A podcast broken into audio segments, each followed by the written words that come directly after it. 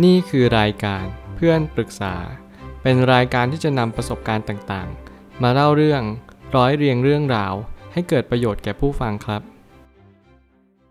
สวัสดีครับ ผมแอดมินเพจเพื่อนปรึกษาครับ วันนี้ผมอยากจะมาชวนคุยเรื่อง หนังสือ The Four Sacred Secrets for Love and Prosperity A Guide to Living a Beautiful State ของ Chris Naji และ Chris Taji หนังสือเล่มนี้เกี่ยวกับ การที่เราจะใช้ 4 เคล็ดลับเนี่ยแหละ เพื่อเราจะสร้างความสุข การเอ่อล้น ความเติมเต็ม และก็มอบความรักแก่ผู้อื่น คือหมายความว่า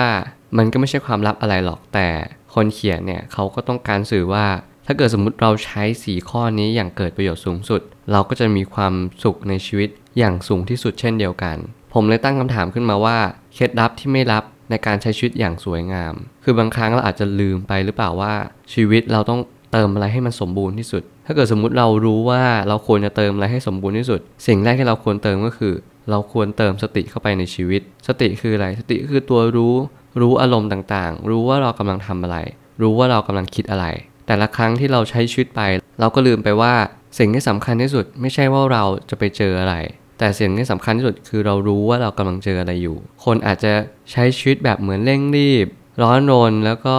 เร่งรัดอะไรตลอดเวลา ซึ่งเขาว่าเร่งเนี่ยมันอาจจะไม่เหมาะกับการที่จะมีสติจริง ๆ การมีสติมันจะคู่กับการดื่มด่ำกับชีวิต คุณจะต้องอยู่กับที่ที่ใดที่หนึ่ง และก็พันนานากับมัน ดื่มด่ำกับมันให้เต็มที่เพื่อให้เราจะรู้สึกว่า เออสิ่งเนี้ยมันมอบอะไรให้กับเราจริง ๆ มีสติตื่นรู้เบิกบานและรู้แจ้งสี่สิ่งนี้จะมาบอกให้เรารู้ว่า เรามีชีวิตที่สุขสมบูรณ์ได้ยังไง ผมเชื่อว่าหลาย ๆ ครั้งที่ ทุกคนอาจจะลืมไปว่าชีวิตที่มีสติตื่นรู้เบิกบานและรู้แจ้งเนี่ยเป็นสิ่งที่เรามองว่ามันไกลตัวมากๆ เฮ้ยทำไมเราต้องรู้แจ้งในชีวิต เฮ้ยทำไมเราต้องตื่นรู้แล้วก็ตื่นอยู่แล้วนี่ เบิกบานก็เห็นจะเป็นต้องไปรู้เลยว่าต้องเบิกบาน แต่ผู้เขียนเนี่ยเน้นย้ำมากๆเลยว่า ถ้าเราไม่ปลุกมัน ถ้าเราไม่ทำให้มันแอคทีฟขึ้นมาหรือใช้งานขึ้นมา ชีวิตเราก็จะรู้สึกว่าไม่มีความสุขไปเลย รู้แจ้งคืออะไร หนังสือเล่มนี้บอกได้ดีมาก เพราะหนังสือเล่มนี้เป็นหนังสือเกี่ยวกับการที่เราจะ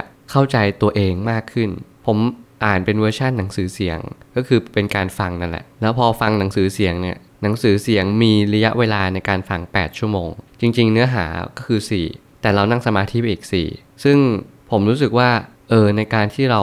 นั่งสมาธิไปกับคนเขียนด้วยเนี่ยมันมีความสงบขึ้นจริงๆนะมันมีความสงบจนถึงขั้นเราอยากที่จะใช้ชีวิต อย่างสุขสมบูรณ์เช่นเดียวกันเหมือนกัน คนเขียนก็ได้เล็งเห็นว่าการที่ใช้ชีวิตอย่างสุขสมบูรณ์เนี่ยก็คือเราต้องนั่งสมาธิอย่างน้อยวันหนึ่งเนี่ยสินาที คือมันเป็นการที่เราได้ปลุกจิตขึ้นมา ให้เราได้สงบจิตที่เราฟุ้งแต่ละวันมากมายก่ายกอง การรู้แจ้งคือการที่เรารู้ว่าตัวเราอะยังอยู่ตรงนี้ ปัญหาทุกอย่างมันผ่านไปหมดแล้ว มันไม่มีอะไรที่จะก้าว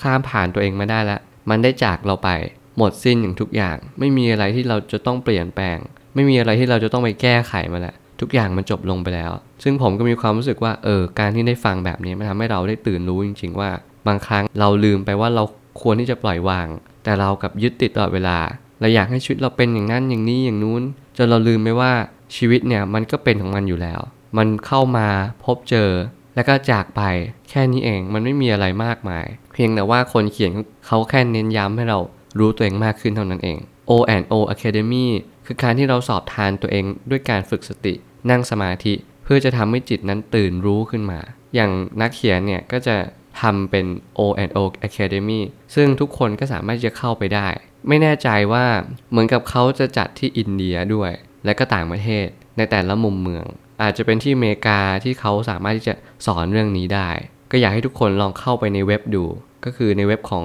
Chris Naji แล้วก็ Chris Taji เลย ผมก็จะแนบลิงก์เอาไว้ให้ และสุดท้ายนี้ปกติแล้วจิตมันตื่นหรือมันหลับอยู่กันแน่ ผมเชื่อว่าหลาย ๆ คนอาจจะสงสัยอย่างเช่น ผมเป็นต้นเนี่ยสงสัยว่าเออไอจิตเนี่ยมันนอนอยู่หรือมันตื่นอยู่ หรือมันกำลังทำอะไรอยู่กันแน่ หนังสือเล่มนี้มาตอบได้อย่างชัดเจนว่าจริง ๆ แล้วปกติจิตมันหลับ จิตเราไม่ได้ตื่นตั้งแต่แรก จิตเราเนี่ยอยู่สภาวะหลับไหล เราไม่ได้ใช้งานจิตอย่างเต็มที่ เราไม่รู้ด้วยซ้ำว่าจิตคืออะไร ถ้าเกิดสมมติเราไม่รู้จักมัน มันก็ไม่รู้จักเรา แสดงว่าจิตเนี่ยมันนอนเนื่องอยู่ในตัวเรามานานมากแล้ว สิ่งที่เราต้องทำก็คือปลุกมันให้ตื่นขึ้น ให้มันได้ใช้งาน ให้มันได้ควรค่ากับการงานบ้าง นักเขียนเน้นย้ำมาก ๆ เลยในเรื่องของการที่นี่ไม่ใช่ศาสนา นี่ไม่ใช่ลัทธิ แต่นี่คือการตื่นรู้ของจิต คือทำให้เรารู้สึกว่าชีวิตเนี่ยมันคืออะไรจริง ๆ การเติมเต็มชีวิตผ่านความรัก ปัญหาชีวิตที่มันถาโถมเข้ามา มันมีความสำคัญแค่ไหน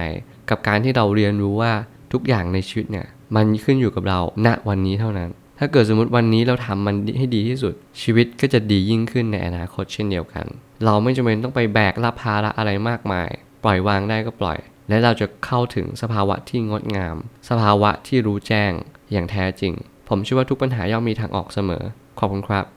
รวมถึงคุณสามารถแชร์ประสบการณ์ ผ่านทาง Facebook Twitter และ YouTube